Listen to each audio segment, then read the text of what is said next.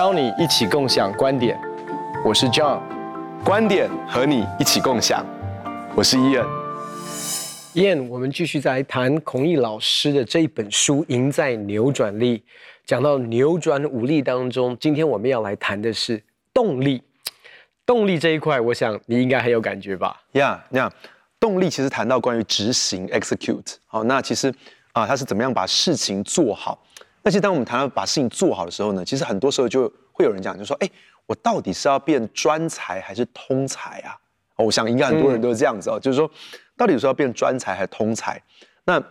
有些人就说这个人是样样通，样样松，就是说他 好像每个事情都懂一点，可是都不是懂很多。那其实你会在职场上面发现说，当你刚刚进职场的时候呢，与其懂一大堆东西，可是每一个啊、呃，这个懂一公里宽，好，但是只有一寸厚，那那倒不如说，其实你懂一寸宽，但是有一公里那么深，在某一个特别的问题上是懂这么深。所以，其实孔毅老师在《赢在扭转力》这本书，他其实有谈到说，他其实建议刚进到职场的人，先求精，嗯，再求广，好，先求深，啊，再求宽。所以，呃，其实好像有些人在讲说，哎，我们未来需要的人是那种梯形人。那梯形人，当然这个梯的这个数就是深度嘛，嗯，但是你会发现，这个深度在这个梯横这个横向就是宽度嘛，嗯，那其实大部分人只有在一两件事情上面可以很深很深，可是我们可以有一些其他的部分。可以有一些比较广博的一些涉猎。嗯、那其实啊、呃，有一个很有趣的比喻哦，是这么讲。他说，所有要突破阻力的东西都是尖的，好，因为尖的就可以把力量集中在那个点上面。嗯嗯嗯。那所有要增加阻力的东西都是宽的，哦，就是因为这个宽的就会让你的力量耗在上面。所以，其实当我们刚进到职场的时候，可能我们要先努力成为专才。有些时候，当你在一个点上，其实我在觉得读书的时候也是这样，你这个科目上一直突破不了，你很容易注意力就会跑到别的地方去，你会发现说，哎，做做这个啦，做做那个啦，好。可是其实，当你这样发现，当你这样做的时候，一直转移你的焦点，没有办法集中在一个点上的时候，其实很难变成专才的。其实，在执行力上面，我最近也听到一个 podcast，呃，他基本上讲两个观念，一个叫做 shallow work，一个叫做 deep work。嗯、其实，关于我们人在专注上面，其实你知道有一段时间啊，告诉我们说，我们可以 multitask，一次做很多事情，同时间开很多的这个电脑的 Windows 啊窗户，然后我们看很多东西，同时间做一做那个，做一做那个。他说，其实人的专注其实不是这样，其实真的是让我们能够在讲到执行的时候。其实怎么样能够在一件事上做好做精，甚至是在我们每一天的工作上面，其实怎么样让我们的 attention，其实呃很多人不知道是当我们在分心的时候，特别是在做一些你知道 creation 这种，比如说像我们写奖章也好，安静默想一些东西，其实你知道有时候我们突然手机一响，然后或者是怎么样，你去看一个东西回来，你要进到那种专注的深度，因为其实有有一种工作的。状态是你进到一个，我们如果用教会的术语叫做 flow 哈，其实工作也是一个 flow 啊。其实你的 flow 常常被打断的时候，其实你的那种执行的能力，其实可能这件事情，如果我真的给我的专注力百分之百的专注力的话，我可能还要花一个小时。可是如果我分散我的这个专注力，然后有时候过来做一做，其实他要拖到三个小时、四个小时。所以有些人他其实花很长的时间，可是做的东西其实不管是品质也好，或者是很多东西。其实是浪费了很多时间。嗯嗯嗯，呀，其实我们谈到这个事情哦，就我觉得从刚刚从学校毕业的人哦，其实可以思想一个事情，就是叫做从理论到实际。嗯，当你从大学毕业或从研究所毕业进到职场当中呢，首先第一个我们经历到阶段叫做从理论到实际。你在学校里面学的是理论，嗯，可你进到职场当中，即使你是学以致用，可是你会发现一件事情，理论不管你学的是什么样的科目，在实际上面的应用。那都有很多学习的，那可是，在你的职场上更晋升的时候，就从实际再到专业，嗯，就就是当你在职场上面呃开始做了两年、三年、五年之后，那就从实际进到专业，可最后要从专业进到实业，那就是说到一个地步，就是你可能成为这个领域当中的专家了，你你甚至可以用这个东西来创业。或是在你那个部门当中，是一个负责带领那个部门、负责带领那项业务的。那我们刚刚谈的是说，这个在执行面上面，在在我们讲动力 execute 这个部分，我怎么样让我自己成为一个专才？跟另外一个部分，其实是谈到我所做的产品跟服务。嗯，OK，那那其实，在我们的职场上面，大致上不外乎就是产品或是我们的服务。那这个东西呢，其实要去做。有有些人就说，哎，我不知道我的产品哦，我不知道我的服务，啊，从一个开个餐厅也好啊，好，或者你开一个服饰店也好啊，你做金融服务业也好，在高科技业也好，那产品跟服务，我觉得第一个你要抓到就是有什么样瓶颈的问题，人们在什么样瓶颈的问题当中。这个是很重要的事情。好，那第二个部分其实是说，当有些人对你的产品，他已经你好到不只是可以解决某一个问题的时候呢，有些人就会开始喜欢你的产品，他对你的产品有热情，他甚至会介绍别人来用你的产品或用你的服务。第三个就是潜能，这个产品会去激发一个人的潜能，以至于这个人他就他的本质里面某些东西被激发出来，可能是他的。梦想，他的渴望哦，他的里面那些本质被带出来之后呢，他就产生了认同感。所以，当你能够进到这样的境界的时候，其实就代表说你在执行你的产品跟一啊这个服务上面已经进到一个不同的层次。所以，找到想要解决的瓶颈问题是什么，让你的产品能够得到别人的喜爱，以至于到最后别人能够产生一个更深的认同，因为它能够激发别人里面的一些渴望跟本质。比如你会发现，有些运动的品牌是这样子。有些品牌就是我们就是很喜欢这个品牌，因为我们感觉它代表某一种精神。我觉得这这真的是也是我们在呃，特别是在做，我想对于华人的企业来讲，我想我们大概在做一个好的产品上面，或者是一个 user friendly，或者是为客户着想的，嗯嗯、不管是在服务面.呃，到第二个阶段，我想我们大概都看得见哦。可是我觉得其实到创创造。品牌的价值或者是一种对顾客的一个认同感上面，我觉得这个其实从一个角度来讲，也都是我们呃面对到一个需要成长的地方哦。呀，yeah, 为什么我们会谈到这个事情？其实这个都跟专跟通是有有有有异曲同工之妙。不管是对我个人的能力，还是在对产品上，我我举个例子哦，很多人他的这个服务，他就想他设定出来就想针对所有人，他就有个产品，他就想要对所有人，这个就是广。对不对？嗯嗯，可是你会发现说，他越是想针对所有人，他越打不到所有人，因为你会发现说，他必须要有一个定位，好像我们讲的说咖啡，嗯，咖啡从这种三合一条状的即溶咖啡，好到这种啊、呃，我们在超商看到比较平价的咖啡，好，在超商里面其实也有罐装的咖啡，你马上就可以拿的，也有这个平价的咖啡，甚至到那种精品的单品的手冲咖啡，其实它它当中有非常非常多不同的品相。针对不同的人的需要，那如果有一个东西想说，哎，我这个针对所有的人，你会发现就很难打到所有的人，特别是在开发客户上面。其实有人这样去研究过，说你开发个新的客户，他是需要你原呃，就是他是需要你五倍的成本，嗯，比起你照顾你现在的客户，他是需要你开发个新的客户需要五倍的成本。所以更好的方式就是说，你让客户成为你的很忠实的客户，然后他们因为对你的客东西很有热情。以至于他们能够不断的把人能够带进来，所以其实孔毅老师在他的书里面，其实在谈的很多方面都在谈到说，你怎么专注在一个事情上面，把你的力量集中在这个刀口的上面，嗯，就会带来更大的影响力。对，然后我觉得他其实还谈到一些在执行力上面的，他谈到这个在动力上面的一些的东西，其实。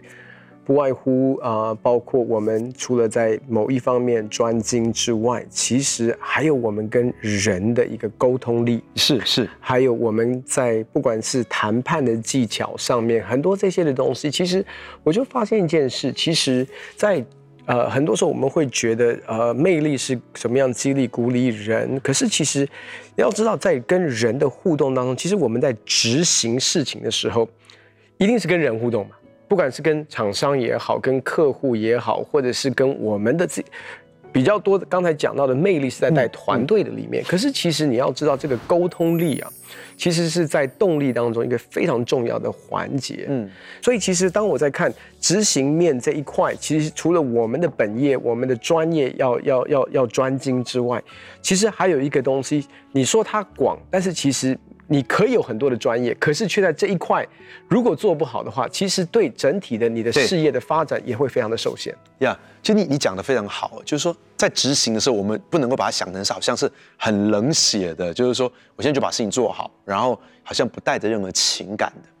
那其实我就讲孔孔老师就讲了一个一个例子，他说过去在讲我们要把东西卖出去的时候，就四个 P 很重要，product，嗯，这个产品，price，这个价格，place，通路是在哪里，好，然后最后 promotion 就是一些促销的行动。所以以前就好像说我做好了一个产品之后呢，好，我就是反正我的价格比别人低，我的通路比别人多，然后呢，我有很多促销的行动，那这个东西就卖出去。可是其实现在却发现这个慢慢不管用，在这个时代里面，哇，这个资讯爆炸，到处都在用这些方式。所以当然 product 还是很重要，但是他谈了几个东西，第一个是 problem solving，你知道我怎么样子带着一种去帮助你解决问题，我不是在关心卖我的产品，我做这个产品的时候，我就想到你的需要到底是什么，你到底遇到什么瓶颈，使用者到底真正关切的是什么。所以，我不是要把你不需要的东西硬塞给你，透过 promotion，透过低价硬塞给你。以前我们都有这种买了一些不实用的东西。可是，我现在做这个东西，我就是要解决你的问题。嗯嗯嗯，我就是要帮助消费者，帮助我的客户来解决问题。所以，这个 problem solving 是很重要的。第二个，第三个是 process，是流程的优化。你会发现一件事情，我们做很多事情，其实觉得这个流程很不优化。比如说，以前我们常跑银行哦，那个跑银行。你发现那个抽号码牌之后，一等就等了一个小时，这个时间就耗费在那边。那所以怎么样去优化这个流程，其实也是为我的客户、为我的消费者去考量。那么最后一个是 partnership，我怎么把你当做是我的伙伴？我怎么把我的公司的同事当做是我的伙伴？我怎么样子把我的客户、我的消费者、我的供应商当做是我的伙伴？所以其实除了 product 之外，其实后面这三个怎么解决问题，怎么优化流程？怎么样找到伙伴？其实这个都是跟人有关，所以我觉得 John 你刚刚讲的非常好，就是说，其实不是只有这个这个产品，你一定要，也不是只有做事，你一定要想到跟人有关的。我有一个，我有一个很好的朋友，他在他在美国的时候，他就是在中年的时候，他他在呃，等于算是一个中年转行啊。嗯，那他投入到的领域很有趣，他是那种完全没有这样的一个背景，然后呢，去上一个这种所谓的 programming crash course，就是这种的电脑的城市设计的一个补习班哦，然后就上大概三个月还是六个月，然后就进入到呃做这种 coding。然后呢，就一出来就找到一个工作，嗯、然后那个就是薪水非常非常的好的工作。可是其实真的他在 coding 上面不是非常的强，可是他在哪他在哪一方面很强？他在跟人的互动跟管理上面很强。嗯，所以他很会跟呃跟呃这个主管部门他呃这个部门主管他们所要的他要的东西是什么？然后他很会跟。工程师去沟通这一块，所以他后来最后他其实他的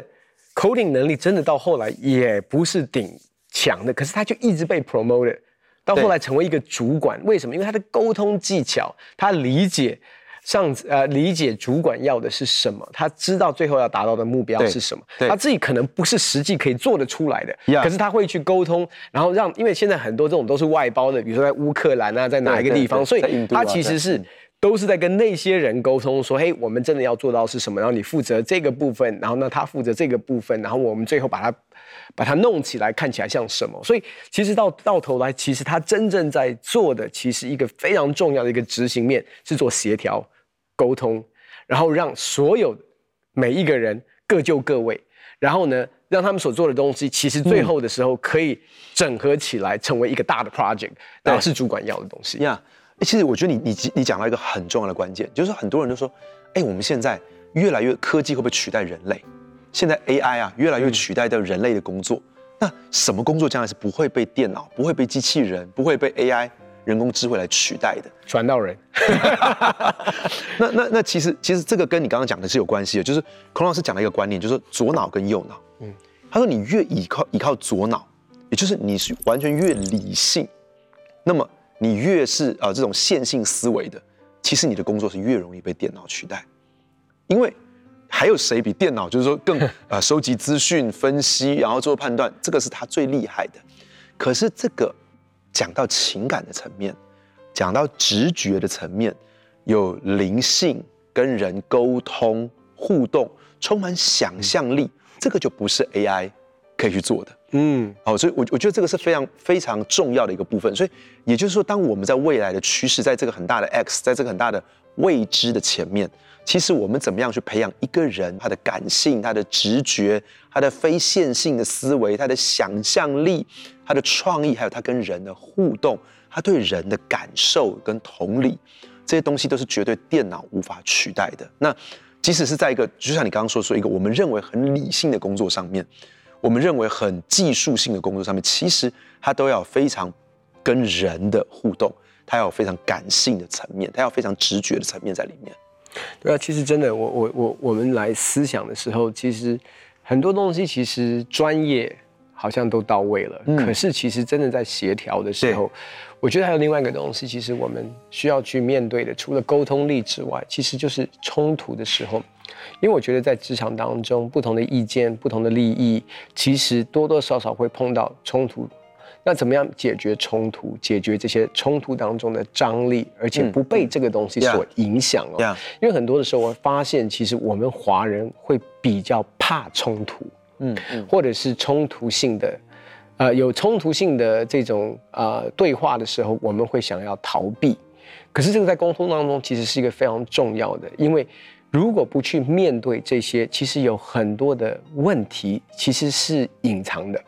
或者是会将来引爆的，所以其实我觉得这个谈判当中，其实面对到冲突的时候，怎么解决冲突、解决困难、解决人际关系当中的一些的张力，其实在执行当中会成为我们很大的、很大的一个助力。其实我我想到，在我们谈到执行力的时候呢，我们今天谈到啊。呃他不只是做事，他其实也要关注人。那我们谈到说，他不是他不是一直追求广，他要追求深。就是其实很多时候，我们要尽可能去简化它。有一个很简单的原则，其实啊、大自然的东西它越是要简单。那呃，有时候我们把一些事情搞得太复杂了。当我们简单的时候呢，我们又专注在这个事情上面，那么就比较有成功的机会。而且我们在那个我们知道这是个关键点。总总感觉这是关键点，我们要不断的去碰撞它，不断去碰撞它，不断的撞击它，就好像是我现在要去啊、呃、把一个砖墙打倒，我要在同一个点上面要拿着铁锤不断的去敲打这个砖墙，好，一次、两次、三次、四次，在这个点上面，所有的发明都是这样子，嗯、就是说我我我我不要太复杂，不要针对太多方向，然后呢，我要集中我的力量，专注这个事情上面，不断的尝试。那我就谈到说，其实执行要突破的话。有一个很有名的法则，是我们一定要谈到的，就是啊、呃，有一个很有名的加拿大作家叫 Malcolm Gladwell，嗯，那么他提到一个一万小时的法则，他就说所有世界级的这些人，他们都是不管是音乐或运动，或者是电脑，或者是任何的技术，其实都有一个一万小时的法则。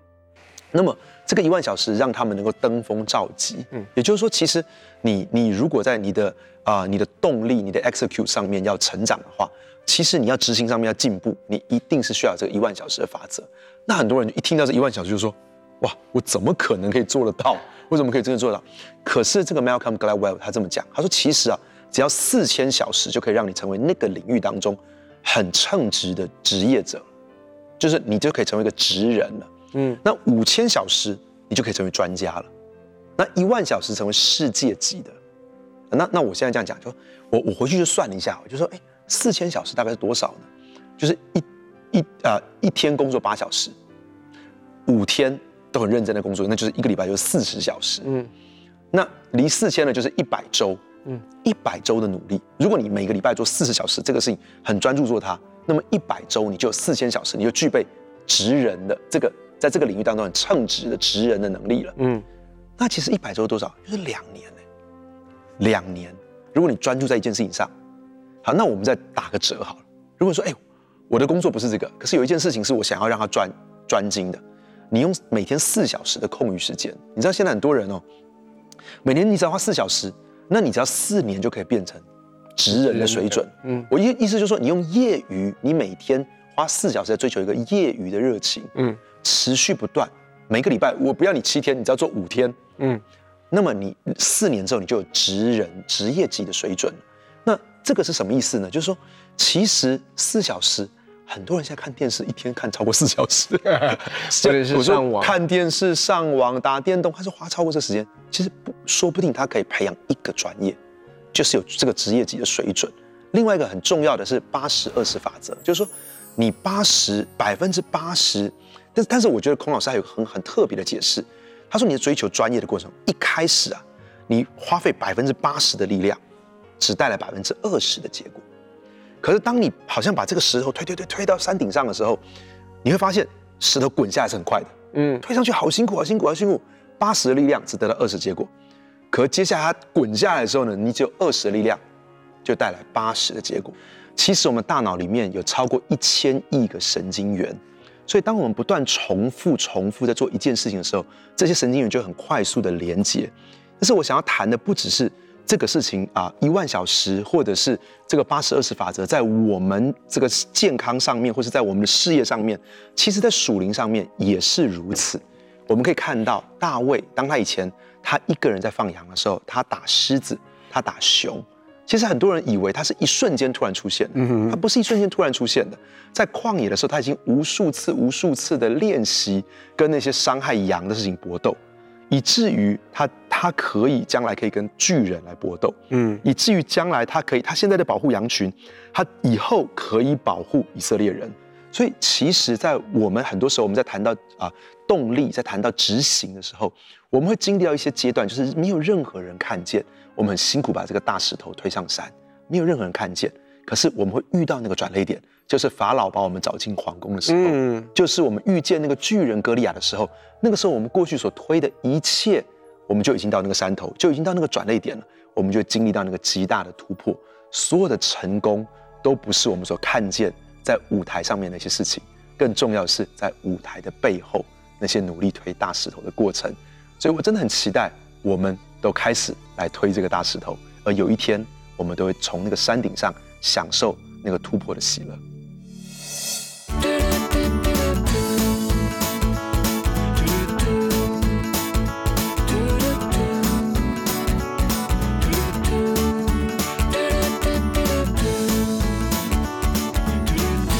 所有要突破阻力的东西都是尖的，所有要增加阻力的东西都是宽的。所以在不多的东西上面，我们要能够专注我们的精神，不断的尝试，不断的尝试，用一万小时法则的精神，只要能够专注在其上，我相信两年到四年的时间，你就可以成为拥有职人水准的人。你知道，在一开始的时候，我们好像滚石头上山，或许会非常的辛苦。